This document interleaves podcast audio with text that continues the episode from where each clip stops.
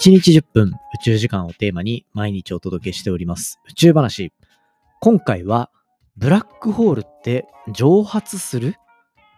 ブラックホールの蒸発と呼ばれるスティーブン・ホーキング博士が提唱した説、こちらを紹介していきたいと思います。ブラックホールは永遠に不滅なものではなく、実はじわじわと宇宙空間に溶け出している、蒸発している、そんなお話ししていきますので、ぜひ最後までお付き合いください。3 one. Ignition. Japan. 2023年11月28日始まりました佐々木亮の宇宙話このチャンネルでは1日10分宇宙時間をテーマに天文学で博士号を取得した専門家の亮が毎日最新の宇宙トピックをお届けしております本日でエピソードが1145話目を迎えております。基本的には1話完結でお話ししてるので、例えば昨日の話だと、ブラックホールの周りに惑星ができるかも。そんな話だったり、ブラックホール、実は結構解明が進んでいて、それのおかげで、ブラックホールをなんか道具として使っていくみたいなそういう角度の研究とかもそれの前にはしていたりするので、ぜひですね、なんかブラックホール、こんな感じで理解すると面白いのかなっていうのを実感していただけたら嬉しいなというふうに思っております。で、そんな感じで、じゃあブラックホール特集、もうかれこれ1ヶ月ぐらいやってるんですかね。永遠にできるんだなっていうのは本当に実感してるんですけど、まあそんな中で、昨日ある質問、リスナーさんからの質問をいただきましたね。で、そこで、まあぜひ昨日のエピソード聞いてほしいんですけど、そこで言われてたのが、ブラックホールの蒸発って何ですか？っていう。ブラックホールの蒸発。なので今回はそのお話をちょっとしていこうかなというふうに思っております。ブラックホールの蒸発ね。意味がわかんないですよね。大丈夫です。今回はそこを説明していくっていう感じになります。ブラックホール自体の存在は、まあ、あるだろうというところが、もともと相対性理論の話で言われていたところから、実際に観測で確認できるようになったのが、まあ、X 線天文学とかが発展してきてっていうところで見ると、まだやっぱ50年とか60年とか、そういったところのタイムスケールなんですよね。で、そんな中で、ブラックホールに対する理解っていうのがどんどん深まっていった中で、じゃあブラックホール生まれました。まあ、ブラックホールっていうのは、星がどんどん進化していった後に、まあ言ってしまえば死ぬ時にできる天体の一つがブラックホールなんですよね。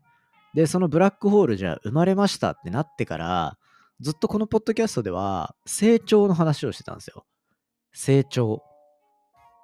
まあ成長に関しては、このブラックホール、周りから物をぐいぐいぐいぐい吸い込んでいって、どんどんどんどん重くなってでかくなって、そういう状態ですよっていう話をしました。で、ただ、成長ばっかりじゃなくて、いなくなっていく要素もあるんじゃないのっていうのを指摘したのが、この蒸発と呼ばれる現象ですね。うん、なんか、蒸発っていう言葉だと、どうしてもなんか水を沸騰させて、物がなくなっていくみたいな感じに見えるので、そういうなんか液体がグツグツしてっていうイメージで捉えちゃうと思うんですよ。っていうよりは、なんか単純に気づいたら物がなくなってたな、みたいなぐらいの情報の感じで捉えてくれればいいですね。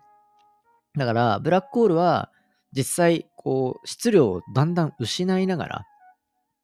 けど、周りからいろんなものを吸い込んでいって、成長したり、衰退していったりするっていうところの一つとして考えられてるのが、蒸発ですね。で、この蒸発の部分に関しては、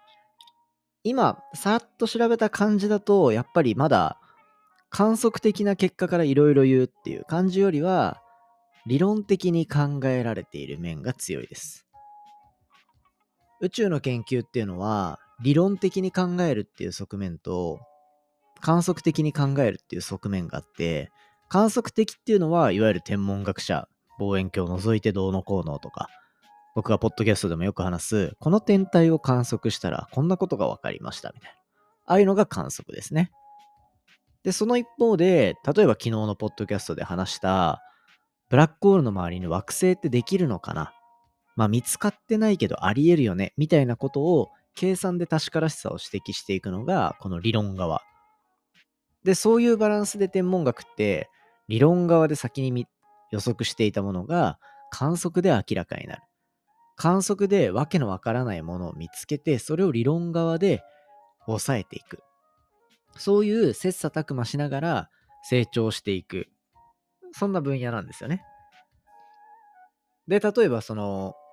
理論が先のパターン。だ今回で言うとまだ理論的に言われてるだけだよっていう話だったので、理論の方が先のパターンで言うと、それこそブラックホールがあるかどうか、みたいな話は、理論が先にあって、で、それを観測的に示していったっていうところだし、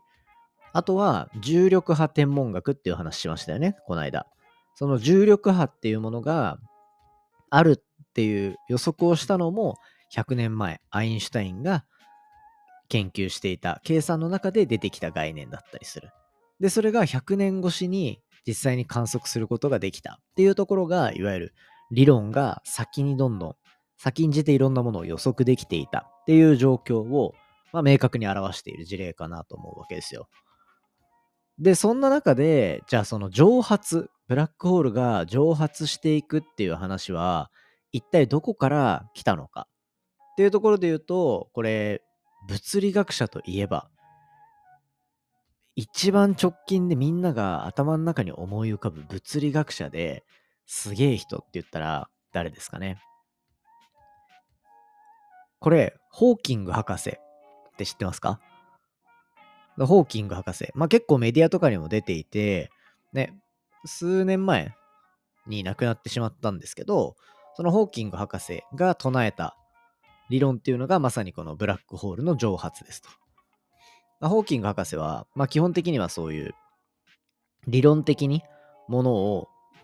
計算して証明していくっていうところを主ななりわいにしていた部分があるので、そういったところでブラックホールの蒸発っていうのがあり得るよっていう話をしてました。みんながなんとなくイメージつく今の身の回りの空間とか、こういうのって古典的な物理とか、なんかそういった感じで言われるんですけど、まあ普通に真空の中に単独のブラックホールがあったら、まあ重力がものすごく強いので、周りに何か物があったら吸い込むし、なくても別に物を吸い込むだけだから、基本的にその場に居続けるんじゃないか。っていうふうに考えれると思うんですよね。つまり、永久に存在するんじゃないかと。けど、ここ最近、古典物理っていうところからどんどん発展していった中で指摘されていくのが、量子力学って呼ばれるものですね。で、量子力学っていうところの目線で見ると、僕たちは目に見えてるものだったり、分子とかそういうものよりも、もっと小さい粒っていうのがいろんなところにあるだろうっていうふうに考えなきゃいけなくて、で、その中でも、これちょっと難しい話しますね。仮想的な粒子、そして反粒子と呼ばれる、うん、磁石で言うと SM みたいな、なんかこう、くっついて一つのものとして成り立っているのを、そそういうちっちゃい粒の概念を取り出すことを量子力学って言うんですけど、ざっくり言うと。で、その中で仮想的な粒子、そして反粒子って呼ばれる1対1の関係性のものっていうのが生成されては消滅していくっていうのを世の中では繰り返しているんですよね。生成して消滅する。その対をどんどん作っては壊して、作っては壊してみたいなところを繰り返していると。で、ブラックホールの近くでこの粒子対が生成される。そしてそれらが消滅するっていうところが繰り返されていく中で、片方の粒子がブラックホールの中に落ち込んでいってしまって、まあ、吸い込まれていっちゃうんですね。で、逆に、そのもう一方の粒子はブラックホールに吸い込まれないっていうような状況が発生するだろうと。まあ、目に見えないこう小さな粒、粒子たちっていうのがバラバラの動きをして、まあ、粒子と反粒子っていう、普段だったら対になってるものの片方が沈んでいってしまう。まあそういう状況もこの重力の環境下においてはあり得るだろうと。そうすると残ったもう片方はどうなるかっていうと、相方がブラックホールに吸い込まれちゃったので、もう遠くへ逃げ去るっていうような力が働いて、遠くへ逃げていくと。まあ、つまりブラックホールから外に出ていくイメージですね。ブラックホールから片方の粒子だけ逃げていく。本当は2つペアじゃないなきゃいけないのに、片方だけブラックホールに吸い込まれて、片方だけ外に吹き出してしまう。っていう状態。こういった状態の時に、まるで外から見ると、このブラックホールから何か粒がふわーって出ていって、蒸発しているように見えるだろうというところで、エバポレーション、蒸発っていう言葉が使われてるんですね。むずいですよね。本当はなんか物が吸い込まれるかどうかだけでブラックホールの周りって今まで判断してたんだけど、もっとちっちゃい世界まで見たら、本当は物事を構成する物質っていうのが、粒子っていうのがペアで存在してて、その片方だけ吸い込まれちゃうっていうパターンあるんじゃないの？みたいな。で、片方だけ吸い込まれるとどうなるかっていうと、もう片方は遠くに飛んでいってしまう。そしてブラックホールの中からは、その普段だったら2つで1つの存在をしているものが2つに分かれて片方が飛んでいってしまうと。ブラックホールの周りから。で、そうすると、ブラックホールからまるで物が蒸発して宇宙空間に逃げていってしまったように見える。そうすると、ブラックホールっていうのはだんだん質量が失われていって、最終的には蒸発してなくなるだろうっていう風になっている。そういったイメージですね。これが蒸発なんですよ。わかりづらいですよね。で、この蒸発、結構なスピードで起きてるのかっていうと、実は全然そんなことなくて、理論的に考えられているスピードで言うとですね、太陽の重さぐらいのものが自然に全部蒸発していくまでのタイムスケールって、これ10の60乗年。10の60乗年です。10と0が60個つながっている時間。もうもう永遠と言ってもいいですよね。60個って無料対数だっけ？1101000万、億、超、形外みたいな。やるじゃないですか。僕あれ全部覚えたんですよ、小学校の時。それだから60、0が60個は確か無料対数だった気がする。違うかな？超警戒、上場、交換、制裁、極、豪華者、麻生儀みたいな。うんそんなだった気がしますね。30か。ちょっとあんま覚えてないですけど。はい。まあ、そういうことになっていくと。なので、基本的にはその、少量ずつしか蒸発していかないので、僕たちは今の状態でその蒸発っていうものを検出するっていうのはなかなか難しそうっていうのが実際のところかなというふうに思っております。でですね、まあ今回質問いただいた玄三さんという方が質問いただいたんですけど、セルンの実験でブラックホールは作れるらしいのですが、すぐに蒸発するから問題ないと言われている？とかっていうふうに言われてたんですけど、うーんと、もし、そもそもブラックホールができてるのかっていう話があって、もしブラックホールを作るみたいなことになったら、かなりのこう蒸発スピードに、蒸発スピードかなりゆっくりなので、そのなんか作れたという定義がどういうところなのか、で、それに対してブラックホールどのぐらいのスピードで蒸発してるのかみたいな、なんかそういったところをもうちょっと丁寧に考えていくと、なんかセルンでブラックホール作れるとかっていう話が本当なのかどうかっていうところまで踏み込んでいけるかなと、個人的には思ったっていうところですね。なので、ちょっとそういうブラックホール人間で作れるとかそういった話までは、うん、踏み込みきれないもののですね、ブラックホールの蒸発っていうのは、そういうなんか構成してる物質というか粒子ですね。量子力学っていう概念で言うと、この粒子、この粒子が